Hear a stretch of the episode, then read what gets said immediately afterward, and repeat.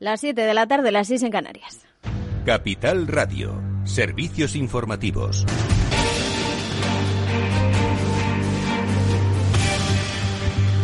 ¿Qué tal? Muy buenas tardes. Eh, es la noticia del día. El líder de Esquerra, Oriol Junqueras, admitía este lunes que los indultos pueden aliviar el conflicto y ha reiterado que la vía unilateral no es viable ni deseable, tal y como ya había afirmado en septiembre de 2018. El Partido Popular considera que con esta carta el republicano sale en auxilio de Pedro Sánchez. La vicesecretaria de organización eh, de esta formación, Ana Beltrán, llamaba a la participación en la manifestación que hay el próximo domingo en contra de los indultos. Tendrá lugar el 13 de junio en la madrileña Plaza de Colón.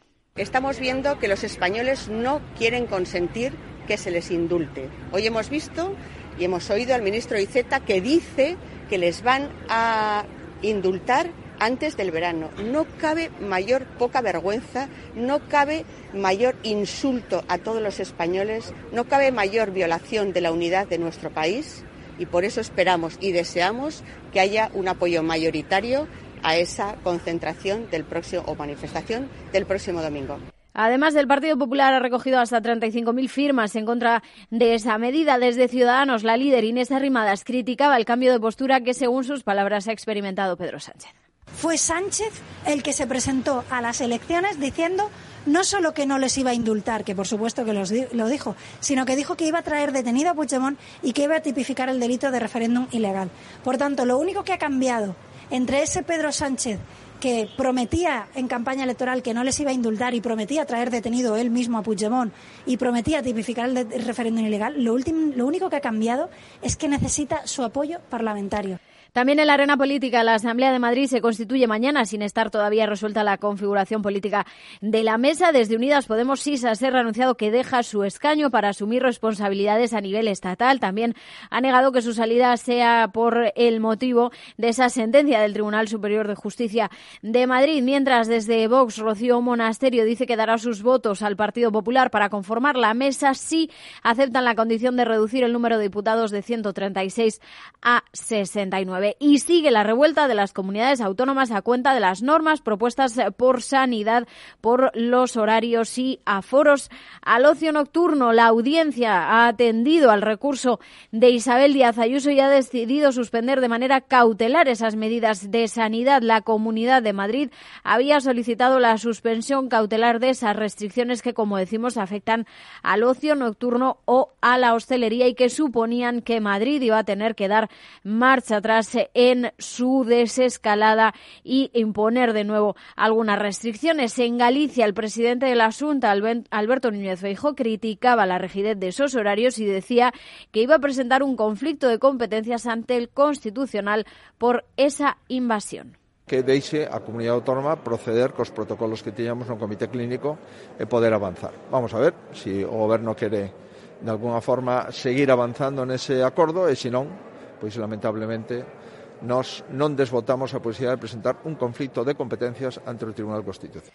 Sin embargo, desde el Gobierno central siguen en su postura. Las comunidades se dicen van a tener que acatar porque es lo que ellas mismas han elegido. Recordamos que sí que se votó en esa comisión de salud, pero no, no fue unánime esa decisión. Por cierto, que a partir de hoy España se reabre al turismo internacional el mismo día que se pone en marcha el programa piloto de la Unión Europea sobre el pasaporte digital COVID. Va a entrar de manera definitiva el 1 de julio. Ya pueden venir a nuestro país aquellos viajeros que estén vacunados al menos 14 eh, días antes de llegar con esa segunda dosis. Mientras continúa el descenso de la incidencia acumulada, se sitúa hoy en 115 casos por cada 100.000 habitantes. Esto decía Fernando Simón, director del CAES que ahora la variabilidad se va observando en los diferentes grupos de edad, debido fundamentalmente al impacto de la vacunación en aquellos grupos que ya están vacunados.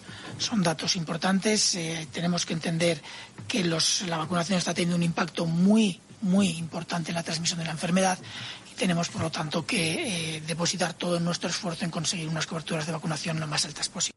Pues eh, ya hay 10,2 millones de personas que tienen la pauta completa en España. Hasta aquí este boletín informativo. Ahora After Work con Eduardo Castillo en Capital Radio. Capital Radio. Siente la economía. ¿Te interesa la bolsa? Compra y vende acciones o ETFs con 0 euros de comisión hasta 100.000 euros al mes con XTB. Vente al broker mejor valorado por sus más de 300.000 clientes según Investment Trends y al mejor broker para operar según Rankia. xtb.es. Riesgo 6 de 6. Este número es indicativo del riesgo del producto, siendo uno indicativo del menor riesgo y 6 del mayor riesgo.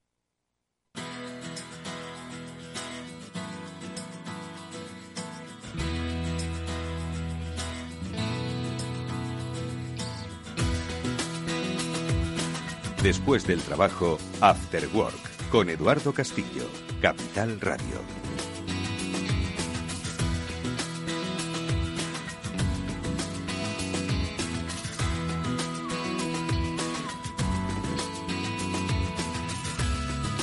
Hola amigos, ¿qué tal? Muy buenas tardes. Bienvenidos un día más a este Cyber After Work, el programa de la ciberseguridad de Capital Radio que ya comienza eh, aquí en directo en la sintonía de esta emisora y que por supuesto siempre podéis escuchar en diferido, que es como ahora se denomina los podcasts. Lo que pasa es que es un nombre un poco más antiguo, ¿no? Pero no deja de ser radio en diferido cuando estamos escuchando esta grabación, porque al final el contenido que nosotros tratamos de desarrollar aquí con los especialistas que nos acompañan tiene perfecta validez para hoy, para mañana y para dentro de varios días. Ojo que esto de la ciberseguridad cambia y mucho y a una velocidad muy acelerada, pero hay bases, hay bases de conocimiento que son las que marcan el estado general de las amenazas. Y de eso es de lo que vamos a hablar hoy con los invitados y expertos que van a pasar por aquí, porque enseguida vamos a saludar, por supuesto, a los especialistas de Netscope que nos están mostrando una nueva forma de combatir las inseguridades desde la nube, precisamente inseguridades que vienen eh, desde la propia nube. Bueno, pues con Samuel Bonete hoy en nuestra píldora así hablaremos sobre los cambios ¿no? que ha dado el teletrabajo, porque el teletrabajo es en realidad trabajar en la nube, ojo, eh, no es otra cosa, sí, en nuestra casa y en la nube. Bueno, pues cómo nos protegemos, de qué amenazas nos protegemos, luego nos lo contará. Pero hoy, como digo, también vamos a sentar las bases de lo que es el, el, pues el mundo de la automatización de las amenazas, que siempre decimos, oye, las amenazas están automatizadas, ¿no? Mi ordenador se ha convertido en un zombie. Eh, bueno, pues mi ordenador zombie eh, forma parte, es un bot, cuando de repente me controlan el ordenador, pues resulta que es que es un bot. Entonces, eh, esas redes de bots que se utilizan pues para atacar servidores, para obtener información, para eh, alterar mercados, bueno, pues de eso hablaremos hoy con los especialistas de Akamai, porque Rodrigo Carvajales, que es un especialista en bots, nos va a acompañar en la segunda parte del programa para hablarnos eso de cómo han evolucionado los bots. Que no penséis que solo es que cuando alguien dice algo en Twitter, los miles de bots se ponen a comentar las cosas. No, no. Eh, vamos a hablar de esos y de muchos otros más que tienen mucha más inteligencia, ¿vale? Bueno, pues de esto, como digo, es de lo que hablaremos, pero por supuesto, como siempre, guiados por el conocimiento y el saber experto de Pablo Sanemeterio y de Mónica Valle, a los que ya saludo encantado. Mónica, ¿qué tal? Buenas tardes. Hola, ¿qué tal? Muy buenas tardes. Un placer estar aquí de nuevo un lunes más y con muchos temas, como bien decías, para contar. Muchas temáticas muy interesantes de la automatización. Pablo Sanemeterio, Pablo, ¿qué tal? Buenas tardes, ¿cómo estás? Buenas tardes, Eduardo. Pues muy bien y como siempre un lunes más dispuestos a afrontar una temática interesantísima del mundo de la ciberseguridad, los bots. Bueno, pues de bots vamos a hablar, también como digo, de seguridad en la nube, también vamos a ver noticias, que es eh, a continuación lo que, lo que comentaremos, eh, pero antes, como siempre hacemos, pequeño consejo sobre inversión. Porque si miras el dinero y ves una oportunidad, Broker Bankinter te ofrece un curso de formación online en bolsa gratuito y abierto para todos. Si ya eres un inversor que quiere consolidar sus conocimientos o si quieres iniciarte, te van a enseñar métodos y disciplinas con el uso de herramientas gratuitas. Si además quieres empezar a invertir, tienes un bono bolsa de 500 euros en comisiones de compraventa durante tres meses y esto recordar que solo es válido hasta el 30 de junio de 2021. Lo que tienes que hacer es entrar en brokerbankinter.com y hacerte cliente con el banco que ve el dinero, igual que lo ves tú.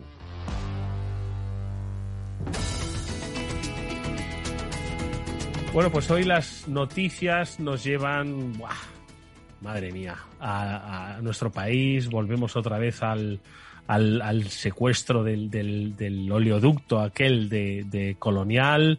Eh, nos encontramos con que hay vulnerabilidades de Zero Day. En fin, no sé por dónde empezar. Bueno, vamos a empezar por lo cercano. La Real Federación Española de Fútbol sufre un ciberataque. Esto es simplemente uno más de los que se suma pues al, al, mundo de, de, las instituciones que han sido ciberatacadas. Moni, ¿qué es lo que ha pasado? Cuéntanos. Bueno, más efectivamente, pues en este caso es un ciberataque a su página web y resultado de ello han subastado los datos a través de Internet. Vamos a ver un poco qué es lo que ha pasado. Pues como decimos, em, se ha producido un ciberataque a la página web de la Federación y bueno, eh, el ciberdelincuente ha mandado una serie de pantallazos, ¿no? Para, eh, bueno, pues decir que efectivamente tiene esa información, que se incluyen teléfonos, correos electrónicos de jugadores, de árbitros, de altos cargos, incluso, ¿no? ¿Qué pasa? Pues que fuentes de la federación están restando importancia al incidente, dicen que en la página web en realidad no había datos tan sensibles y que no tiene sentido esto que se está diciendo, ¿no? Aunque sí que reconocen que ha habido algún ciberataque a su página web. Eh, lo que sí que eh, parece que es cierto que se están subastando estos, estos datos y que se pide una cantidad bastante alta en rublos rusos, en este caso, eh, bueno, pues para la venta de este contenido. Y se asegura que se tiene bastante información. en, este caso, sí, total, ¿para qué, Eduardo? ¿Para qué nos vamos a complicar si directamente podemos hacer una transferencia sencillita? Pablo, ¿qué te parece?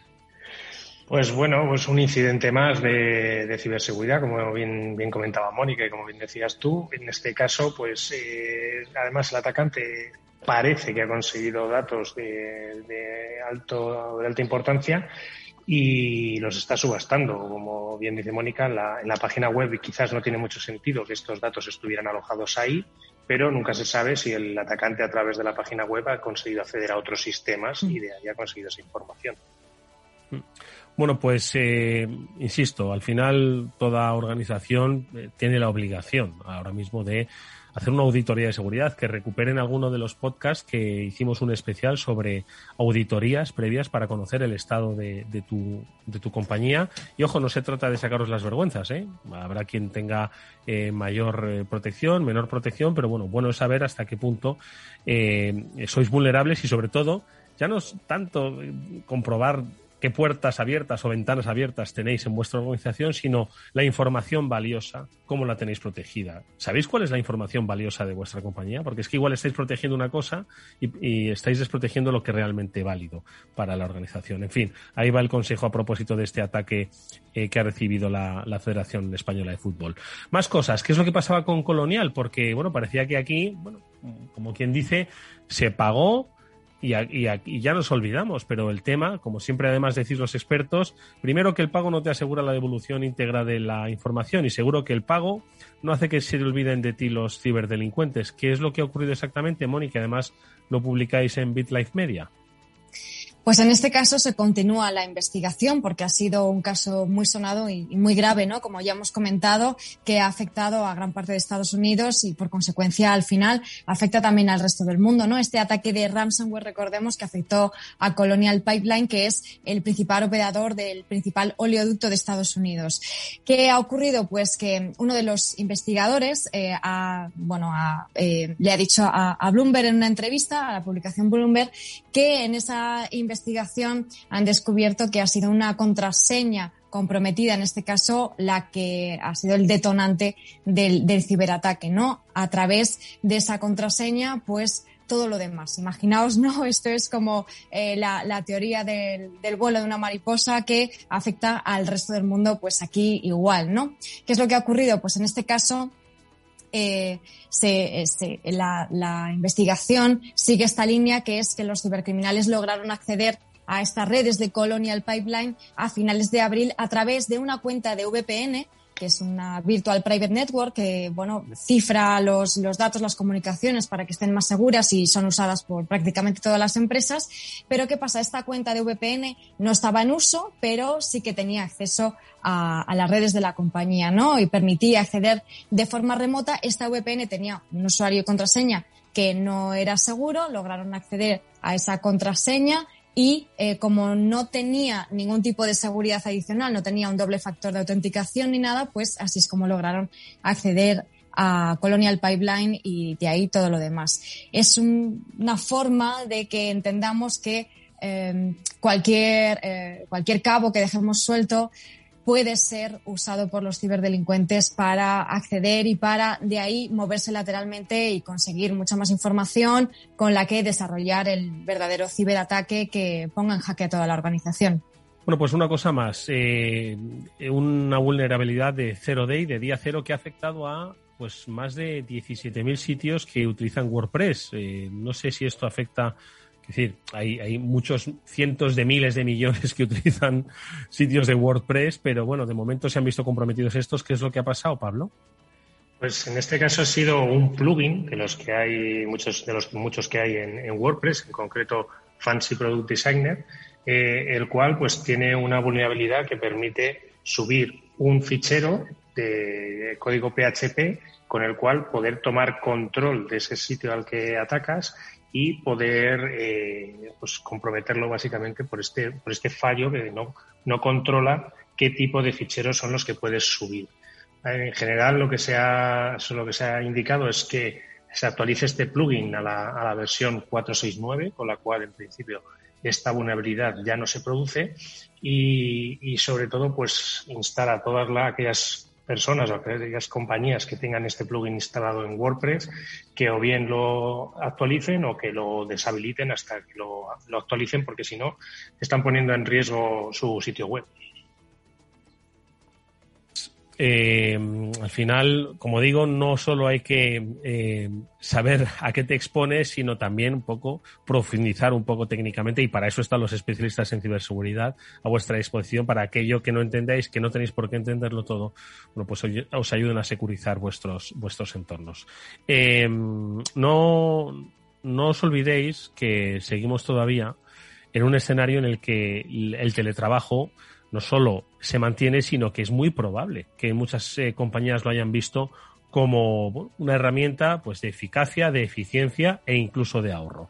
Pero a ver si ese ahorro que nos estamos em, em, eh, bueno, al que estamos favoreciendo se nos va a ir por otro lado, precisamente porque hemos descuidado la securización en los entornos de trabajo. De esto es como de lo que vamos a hablar con los especialistas de Netscope, que no sé si en formato tirón de orejas, pero no nos quieren eh, hacer olvidar que si seguimos en casa podemos correr riesgos. No nosotros, sino nuestra organización. Esta es nuestra píldora SASI.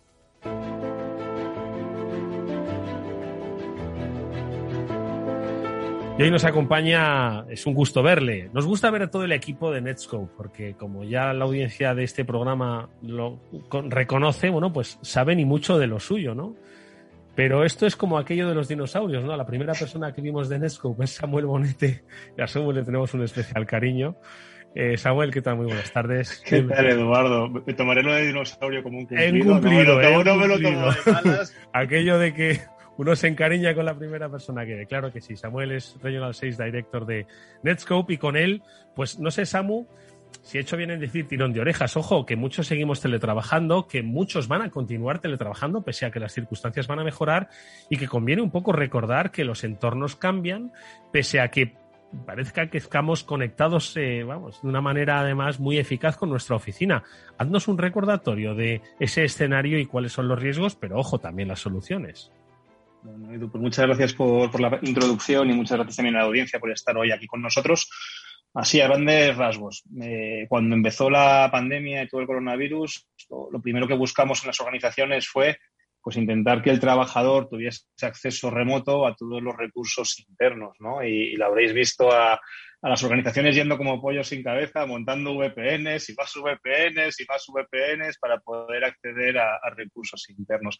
Cosas que han llevado a, como comentaba antes Mónica, ¿no? a, malas configuraciones eh, dentro de las VPNs o, configuraciones en las que un usuario, una vez logado dentro de la corporación, pues tenía acceso a, todos los recursos de la corporación, cosa que nunca debe de pasar. ¿no? Se, hizo todo a prisa y corriendo buscando la conectividad del usuario hacia los recursos internos. Otra cosa que se hizo también a prisa y corriendo en aquel momento, cuando tuvimos la pandemia, fue el mover aplicaciones o servicios a la nube. Eh, si queríamos que el usuario pudiese trabajar, pues aquel que no había ido a 365 aceleró la adopción de 365, aceleró la adopción de G Suite, aceleraron la adopción de aplicaciones, de aplicaciones SaaS.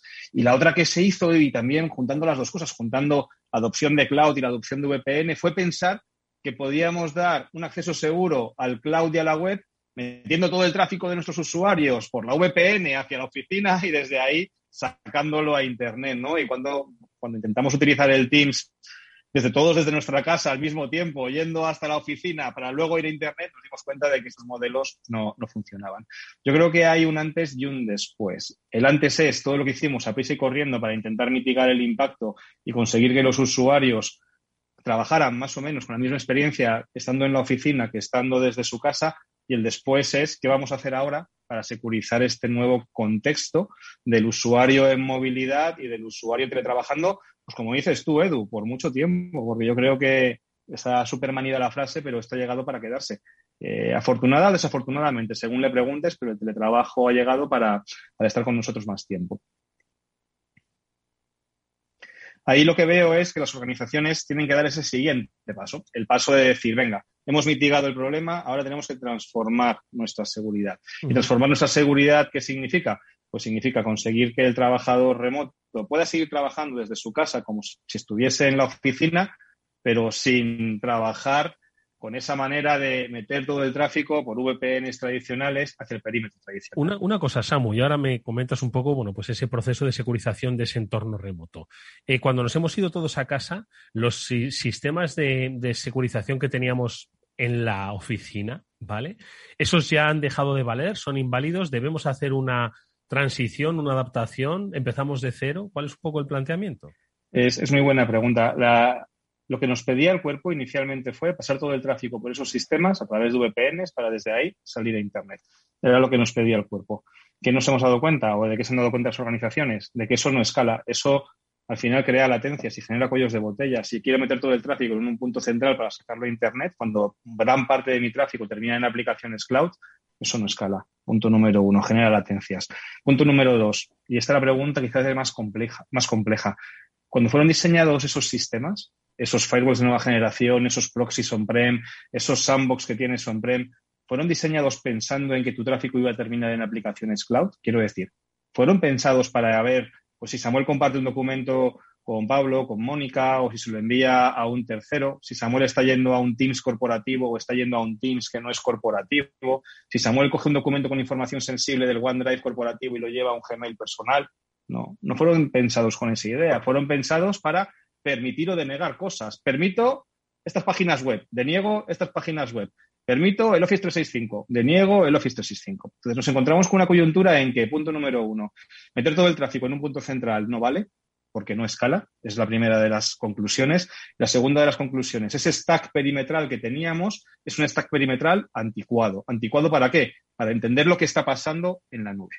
Y ahí llega, ahí llega todo el concepto este detrás de SASI, toda la moda detrás de SASI que es una moda con, mucho fundamento, porque al final, ¿en qué consiste? Consiste en mover funcionalidades de seguridad que tenías en tu perímetro tradicional, ese proxy, esa VPN, ese sandbox, ese DLP, moverlos a dónde? A la nube. ¿Con qué idea? Con la idea muy sencilla, que si lo deslocalizo del perímetro tradicional, lo pongo en una nube, conseguiré que el usuario, con independencia de donde esté, en cuanto abra su ordenador, vaya a ese punto de control, que es la nube de Netscope, y desde ahí pueda navegar seguro, consumir SaaS seguro y, como no, acceder también a los recursos internos seguro. Porque yo le quiero dar al usuario la misma experiencia que cuando está dentro de la oficina, pero en el contexto nuevo de usuario en movilidad. Navega seguro, consume SaaS seguro y le dejo acceder a los recursos internos seguro.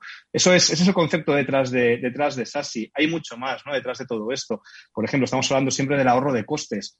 Cuando estábamos hablando de tener tu stack de perímetro tradicional, tus firewalls, tus proxies, tus cajas, pues tienes que tener redundancia, tienes que parchear. Si sale una vulnerabilidad de las VPNs, tienes que andar parcheando las, las, concentradoras. Aquí no, aquí todo lo que es operación te lo estás ahorrando. ¿Por qué te lo estás ahorrando? Porque es un servicio en la nube. Yo te doy ese servicio.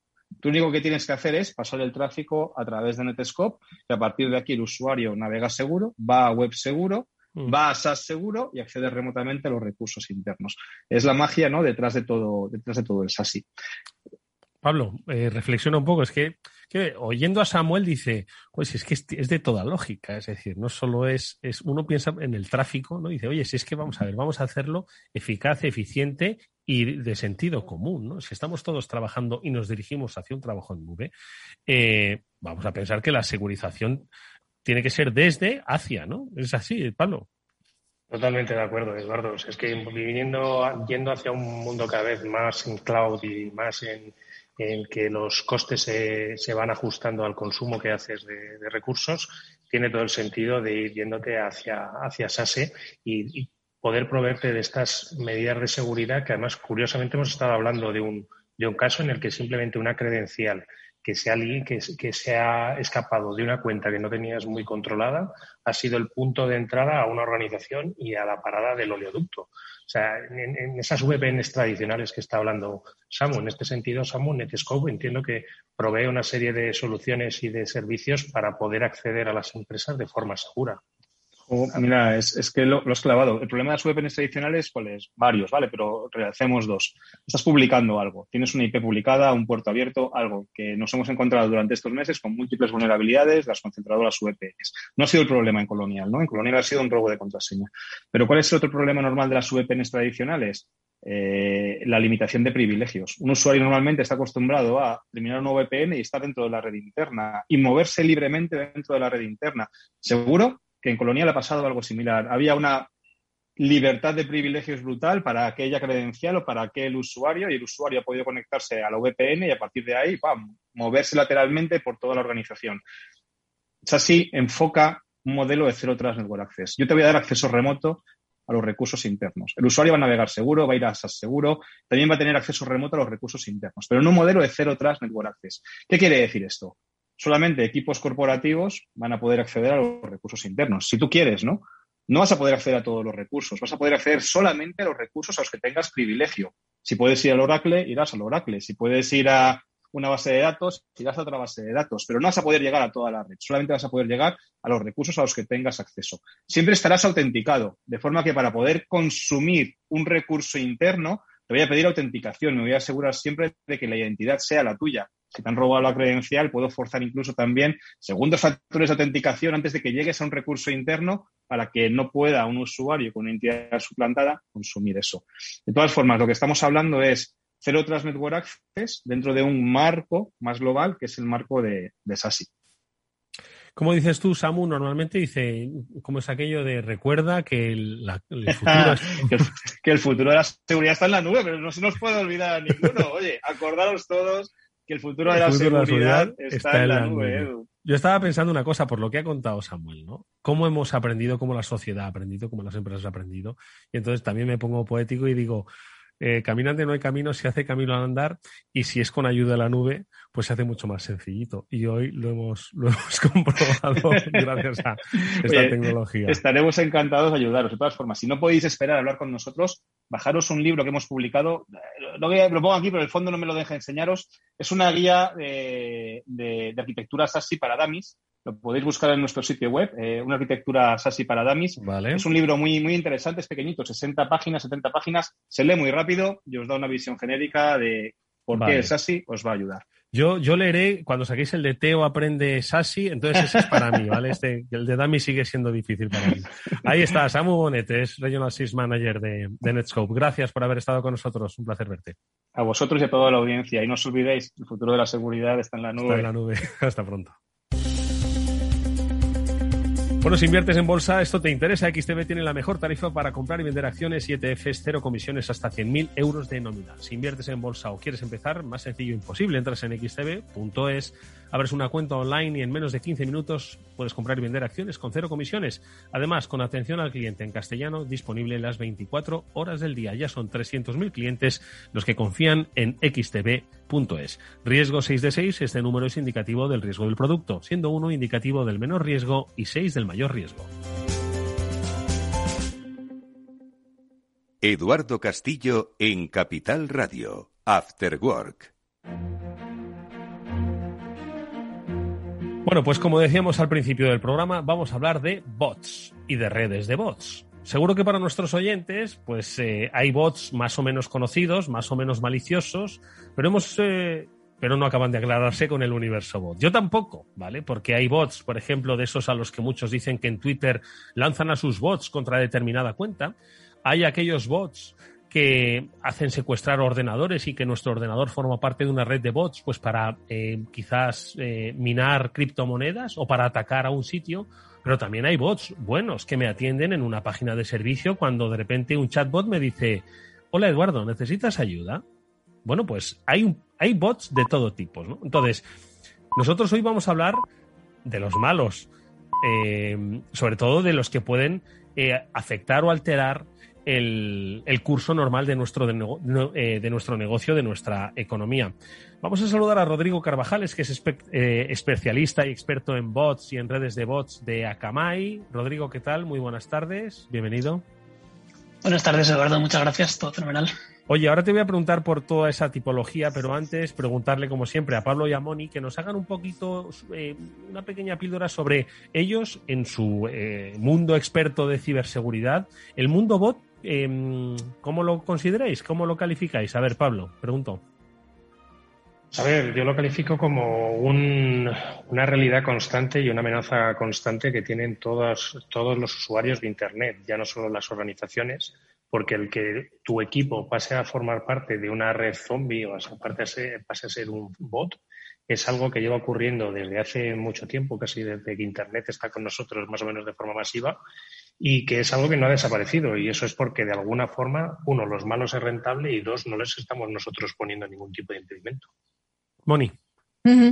Sí, como bien dice Pablo, al final este problema de los, de los bots, ¿no? Al final esta automatización también es una de las mayores amenazas y problemas actuales y pasados, ¿no? En el ámbito de la ciberseguridad y que goza pues eh, mucha popularidad en el mundo del cibercrimen porque, bueno, muchas veces con pocos recursos consiguen mucho porque al final, en este caso, digamos que lo que importa es el tamaño normalmente de esas redes de bots, ahora nos contará Rodrigo, pero claro, pueden construir redes de bots enormes, gigantescas, que eh, pueden hacer muchas cosas eh, y muchas cosas malas, ¿no? Como vamos a ver, entonces hay que aprender cómo eh, luchar y cómo detener ese, ese impacto de los bots en la, en la empresa para que, para que no nos suponga un problema. Bueno, pues venga, vamos allá, Rodrigo. acótanos un poco, porque como ha explicado Pablo, como bien ha explicado Mónica, esto no es un problema nuevo, es un problema que existe desde casi que existe Internet y la automatización, ¿no? Eh, hacia, bueno, pues el efecto negativo es algo que también ha existido, ¿no? Entonces, no sé si que nos hagas un, pues un, quizás un pequeño balance de, muy breve de dónde venimos y dónde estamos ahora y a partir de ahí pues comentar pues cuáles son esas principales amenazas que conocen las empresas que desconocen las empresas y ojo y si hay soluciones y desde Akamai además eh, las trabajáis y las ofrecéis a, la industria cuéntanos Rodrigo Sí, pues bueno, si quieres empezamos por una de las partes que decíamos al principio, ¿no? por eh, diferenciar ¿no? entre, los, entre los buenos y los malos. Pues como decíais, ¿no? los bots efectivamente han existido toda la vida el ejemplo más sencillo y más claro para todos lo tenemos, por ejemplo, en los motores de búsqueda, ¿no? Al final eh, no es más que un software que, se dedica a escanear todas las webs, indexar su contenido y guardarlo en su base de datos para luego ofrecer a sus usuarios el contenido de manera rápida, ¿no? Luego pensemos, eh, ya digo, como los tenemos de todos los colores, por, por hacerle un poco una escala de tres tipos, ¿no? Pensemos en un bot que podría ser dudoso, ¿no? Imaginaros que yo tengo una tienda de ropa y que yo en mi tienda de ropa muestro el stock de mis productos a mis clientes, ¿vale?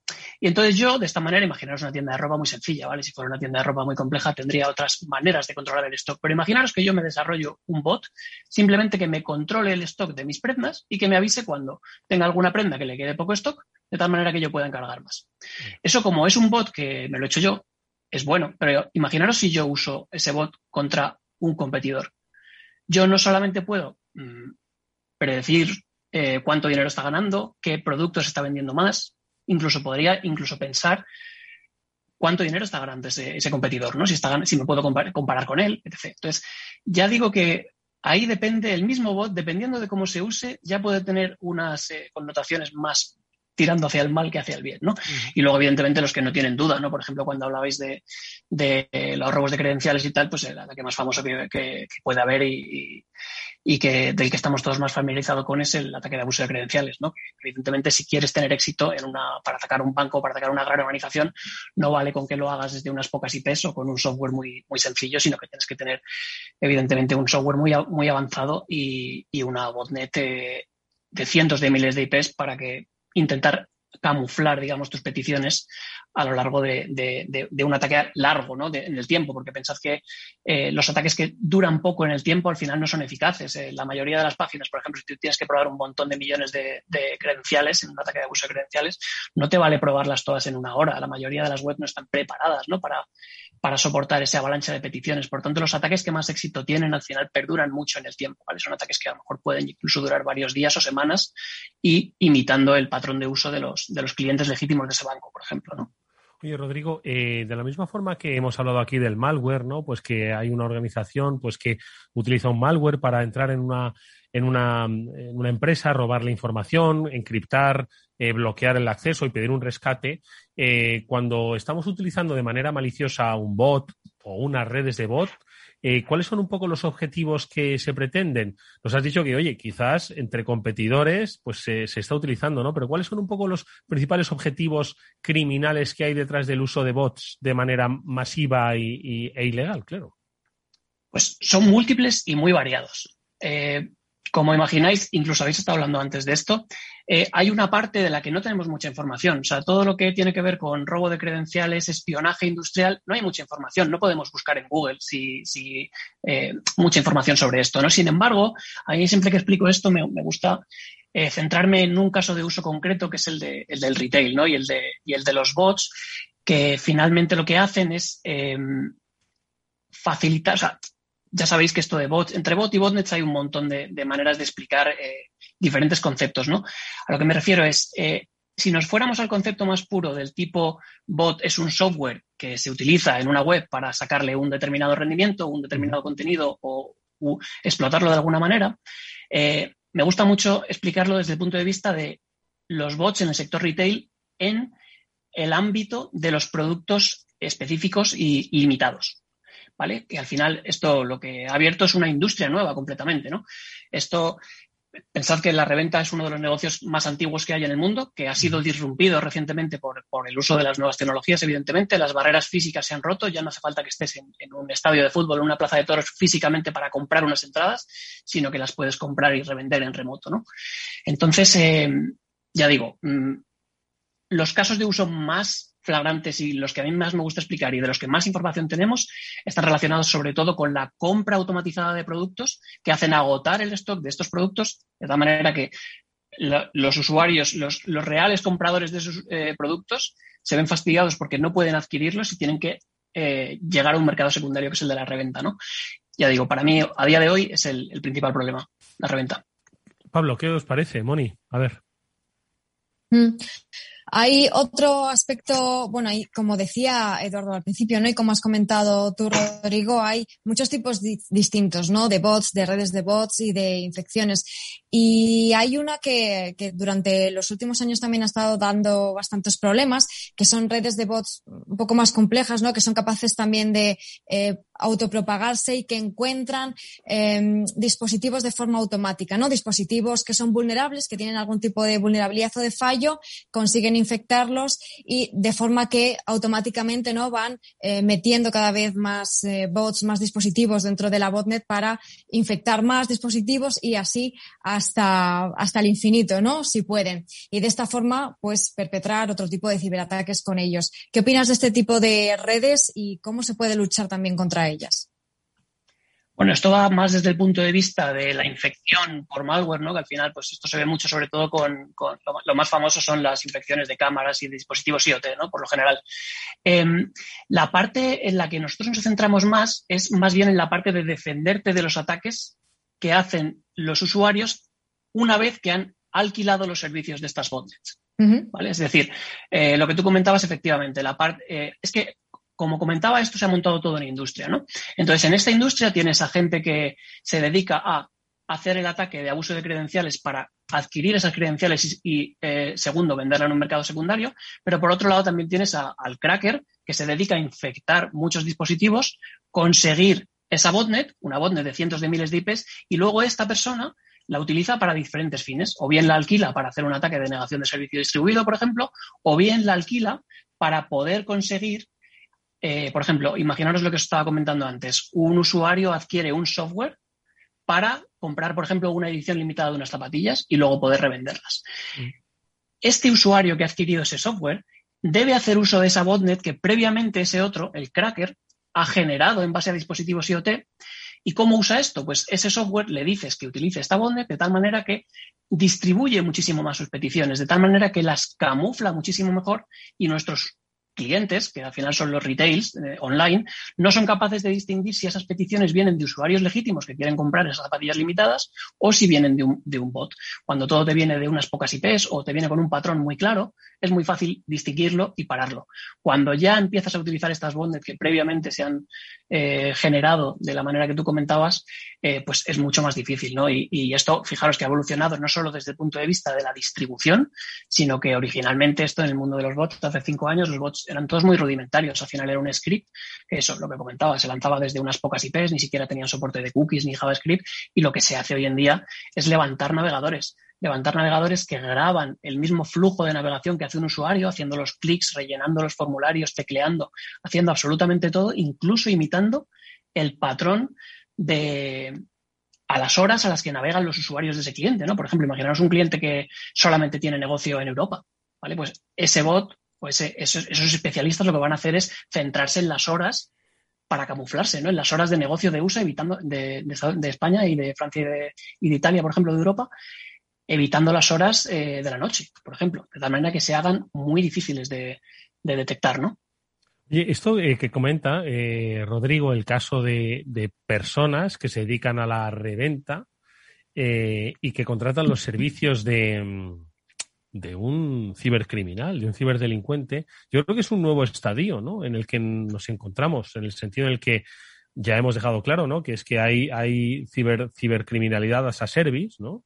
Eh, pero esto yo creo que, va un paso más allá, ¿no? En el sentido en el que uno cree que, bueno, está contratando una herramienta que yo creo que hasta desconoce si, si, si tiene carácter eh, ilegal, eh, pues para ser mucho más eficaz a la hora de pues adquirir esos productos que sabe que van a tener un valor de mercado posterior, ¿no? Como el que compra acciones antes de, una gran operación, ¿no? Entonces, yo creo que esto es, no sé, Pablo, qué, te parece, también para que le comentes a Rodrigo, Da, da, como la sensación de que estamos en un, en un siguiente nivel de la relación de ciudadanos con la ciberseguridad. Desde luego me parece súper interesante y además súper importante la dificultad de detectar estos, estos bots. Y, y, hay que resaltar también que, pues bueno, está el tema de la reventa de, de entradas, pero que igual también los malos lo que lo pueden utilizar un poco es para saturar tu, tu e-commerce. Es decir, tú imagínate que tienes un stock de un número de zapatillas y estos bots se dedican a reservar todos en el carrito de compra esas zapatillas, pero nunca te las llegan a comprar. Y otra gente que realmente igual sí quiere comprar esas zapatillas, no puede porque no tiene estocaje. Entonces, también es una herramienta para disrumpir un poco el negocio de la competencia. Sí, eh, alterar mercados, claro. Exacto. No sé si, Rodrigo, han visto ataques de este estilo o se han visto algún grupo que utilizara este tipo de, técnicas y, y, un poco, pues, eh, preguntarle también cómo, cómo ellos desde desde Akamai protegen a los, a los clientes de este tipo de, de bots y de, y de, problemas de dejar de, a la gente sin, sin, la mercancía que realmente quieres vender.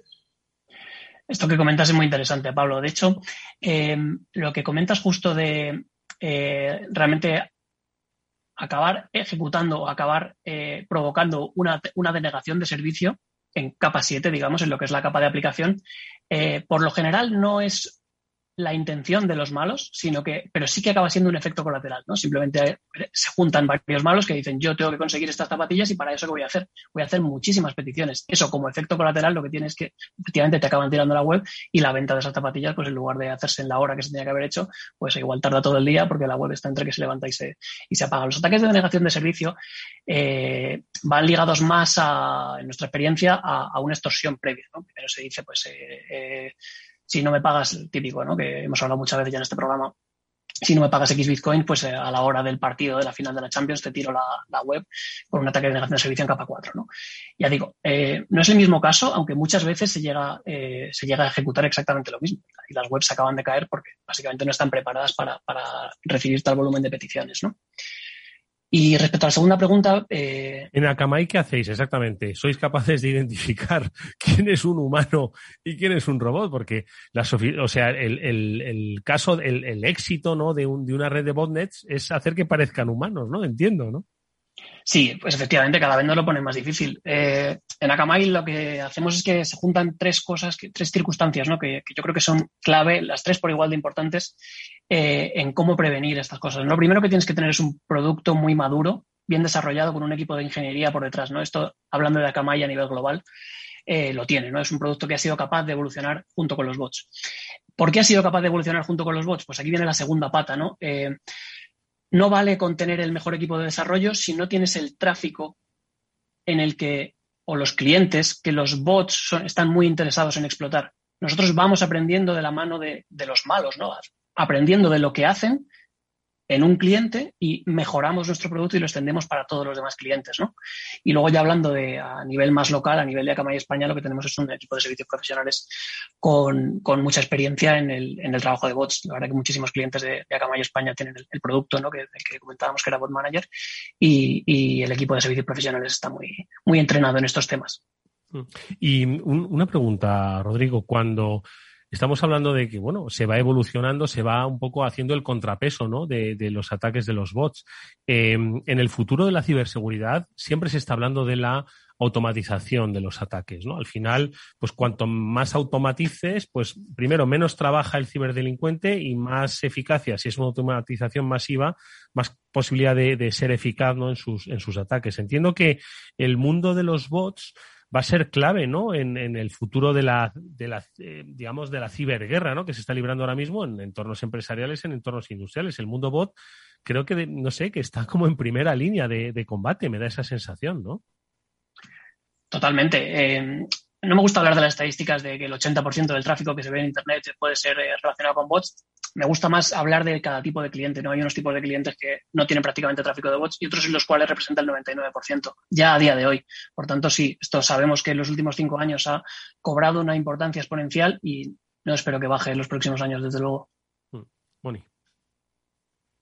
Sí, de hecho, Rodrigo, estaba eh, leyendo un informe que habéis publicado en el que decís esto, ¿no? Que los bots pueden eh, constituir, por ejemplo, del 40 al 60% del tráfico, ¿no? De, una web de una, de una compañía y que detectasteis en algún momento eh, que una gran empresa de componentes de automación descubrió un problema con los resultados de sus búsquedas, le afectó, ¿no? Porque bloqueaban todos los bots, incluidos los bots del motor de búsqueda y eso afectaba la visibilidad de su sitio web. mi pregunta es que es un equilibrio muy complicado de conseguir. Tienes que saber muy bien qué es lo que estás haciendo, qué es lo que estás buscando, qué es lo que bloqueas o lo que no, para eh, que todo el tráfico bueno y todos los bots buenos puedan seguir funcionando, pero los malos dejen de hacerlo, ¿no? ¿Esto cómo lo lográis?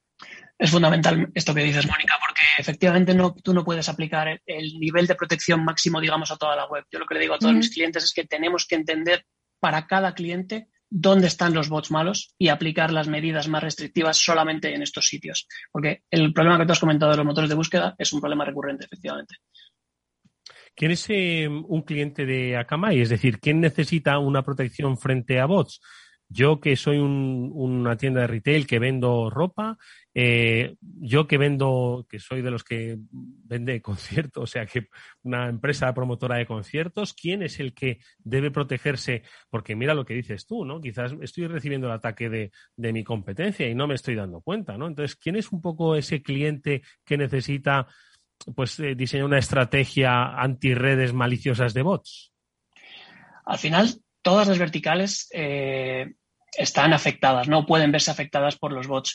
Me gustaría dividir un poco por tipo de ataques, ¿no? Por, ser un poco más ilustrativo. Por ejemplo, si eres un banco o eres eh, una empresa de, que ofrezca vídeo o música bajo demanda, probablemente el ataque, el que, que, más te puede preocupar es un ataque de abuso de credenciales, ¿vale? Los bots en estos clientes se suelen centrar en la parte de ataque de abuso de credenciales, por tanto, formulario de login, etc. ¿vale?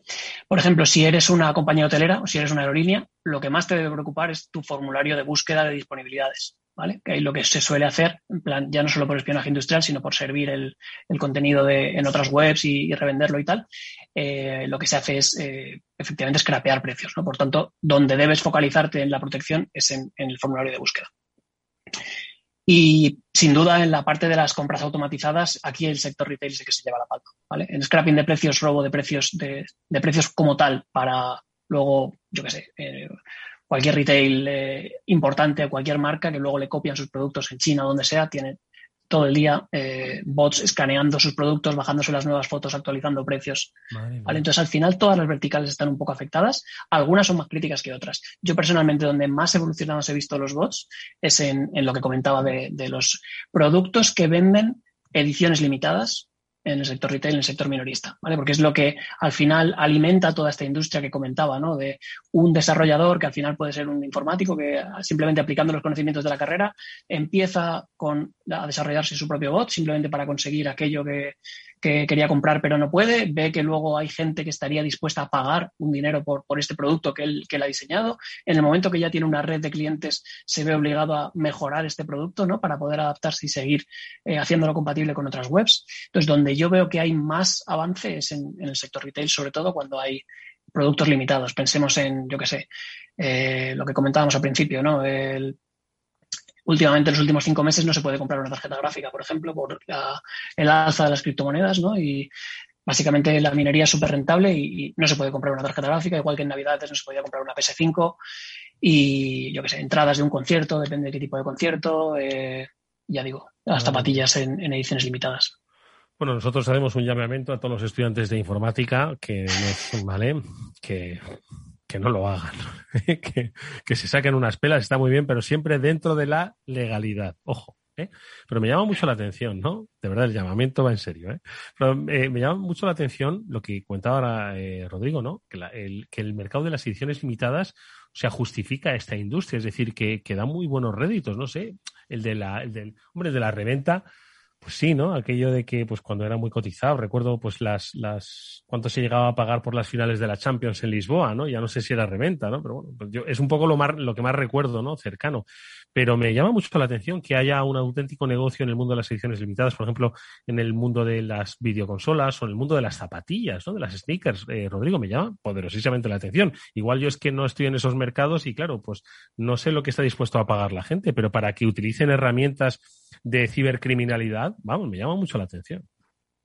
Pues mira, para que te das una idea, y volviendo al tema de las zapatillas, efectivamente, eh, ediciones limitadas que puedan salir prácticamente tres de cada cuatro fines de semana, de momento le sacas el doble o el triple a una zapatilla, a todas. Y luego, ediciones que salgan en plan una o dos veces al año, si os metéis en una página que se llama StockX.com, que es la página más famosa de, de, reventa de zapatillas, vais a ver que se venden ediciones limitadas de zapatillas por hasta 50.000 euros, que su precio original eran menos de 1.000.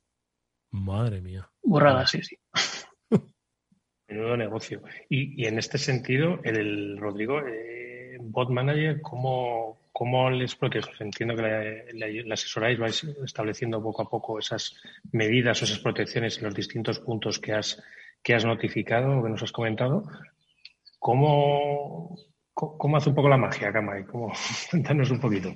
Sí, os doy unas pinceladas, ¿vale? Evidentemente el producto es muy complejo, daría para, muchos programas solamente explicarlo, pero eh, imaginaros que es un producto que partió de la parte más básica, ¿no? Que simplemente miraba pues el formato de la petición, ¿no? Mirando petición a petición y luego ha ido evolucionando hasta la parte más complicada que lo que realmente miramos es que ya no solo que la petición venga de un navegador, sino que venga de un humano, que detrás del navegador hay un humano. ¿Cómo vemos esto? Pues evidentemente estudiando patrones biométricos y, patrones de, del dispositivo todo ello alimentado por, por Machine Learning, ¿vale? O sea, como al final en Akamai vemos tantísimo tráfico de Internet, tenemos una muy buena foto de los dispositivos más actuales, tenemos una muy buena foto de todos los móviles que se están usando para navegar, todos los tamaños de pantallas, todo esto al final alimenta nuestra, nuestra base de datos y cuando de repente aparece una tendencia en un cliente concreto que no forma parte de esa tendencia global, rápidamente saltan las alarmas y por, y por inteligencia artificial se acaba pillando.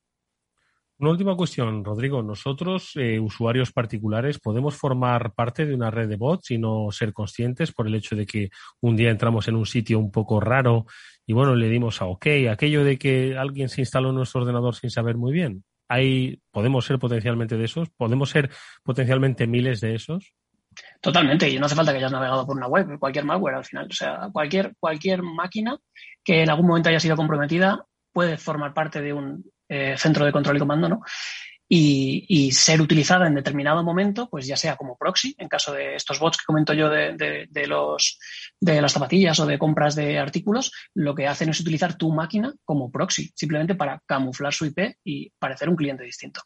Entonces, totalmente, cualquier máquina comprometida puede formar parte de una botnet. Oye, y para ya despedir un poco este capítulo de bots y de redes de bots eh, al que hoy los especialistas de Akamai han tenido la gentileza de, explicarnos. Eh, pregunta, Rodrigo, eh, tú como experto, ¿hacia dónde está evolucionando esto? ¿Qué es lo que crees que dentro de un año, de tres años o de dos meses, no lo sé, vamos a ver en el mundo bot? ¿Hacia dónde se dirigen los malos usos que creas que merece la pena destacar pues para que se vayan, bueno, pues un poco poniendo las medidas adecuadas, tanto de cultura de seguridad como las propias herramientas que ofrecéis las compañías. Pues yo te diría que hacia, esto, o sea, la automatización y la compra de productos con, con hechos de, o sea, con, con, fines de, al final lo que veíamos al principio era esto de la compra y la reventa se veía solamente con determinados artículos que tenían muchísimo margen. Esto se está extendiendo tantísimo que al final el margen de los productos que se están comprando cada vez es menor. Y es donde veo que al final el e-commerce es eh, a lo que vamos, ¿no? Y del e-commerce se pueden sacar muchos otros negocios. Bueno, pues eh, este es el mundo bot. Eh, reflexiones finales, Mónica. Pues la verdad es que es un mundo interesantísimo, todo lo que nos ha estado contando Rodrigo, hay muchas cosas que seguro que nuestros oyentes desconocían. Yo también he aprendido muchas cosas sobre este mundo de los bots, de los bots buenos, de los bots malos y cómo hay que, bueno, hay que trabajar mucho y muy bien para conseguir ese equilibrio que nos comentaba para que, bueno, pues en este caso, eh, bueno, sitios web, ¿no? Que su, su negocio está online, pues que no se vea eh, repercutido negativamente por bots malignos, ¿no? Que están intentando eh, sabotear su negocio y sin embargo que puedan funcionar perfectamente esos bots buenos que le benefician y que son parte también de su trabajo. Hmm. Pablo. Pues eh, totalmente alineado con lo que ha dicho Mónica, la verdad. Un mundo eh, quizás que nos ha descubierto, para muchos, para muchos oyentes lo ha descubierto, para nosotros nos ha abierto los ojos quizás a mercados que no teníamos tan, tan interiorizados, como ese mundo de venta exclusiva y de, y de ediciones limitadas y de entradas y de elementos, eh, digamos, con una alta demanda y una carestía en cuanto a su existencia y cómo, pues, eh, los malos siempre están un paso por delante de todos y ya han pensado y han desarrollado herramientas, navegadores y, y elementos que permiten simular el comportamiento humano para comprar esos elementos y tenerlos ellos bajo control. Bueno, pues que sepáis, eh, estábamos todos, Rodrigo, mirando StockX, pero no, no nos deja entrar. Yo no sé si, si es que han tenido algún problema ahora mismo, pero lo estábamos comentando, ¿verdad? Que no nos deja entrar. Vamos a comprarnos unas zapatillas exclusivas. No, sé yo, pero, pero vamos, es que estaba mirando, luego me he puesto a mirar por internet y efectivamente hay ediciones limitadas eh, de unas zapatillas de, de las clásicas firmas que, es que las venden a 3.300 dólares. 3.300 dólares. Unas zapatillas que se gastan. En fin, eh, el mundo es así, pero bueno, la tecnología también está para entenderla. Nos ha ayudado mucho Rodrigo Carvajales, experto en bots de Akamai Technologies, al que le agradecemos que nos haya acompañado estos minutos. Volveremos a vernos, Rodrigo. Mil gracias, mucha suerte. Hasta muy pronto. Muchas gracias. Y Pablo San Nemeterio, Mónica Valle, que nos despedimos hasta la semana que viene, que volveremos como siempre en el Cyber After World de Capital Radio, que nos vemos eh, y que nada, como siempre, muchas gracias, Pablo, Mónica. Hasta pronto, muchas gracias. Sí, siempre, Eduardo. Eh, amigos, nos despedimos hasta mañana, que volveremos en el After World de Capital Radio, 19 horas como siempre, con Néstor Betancor gestionando técnicamente el programa. Os habló Eduardo Castillo. Hasta mañana, cuidaros mucho.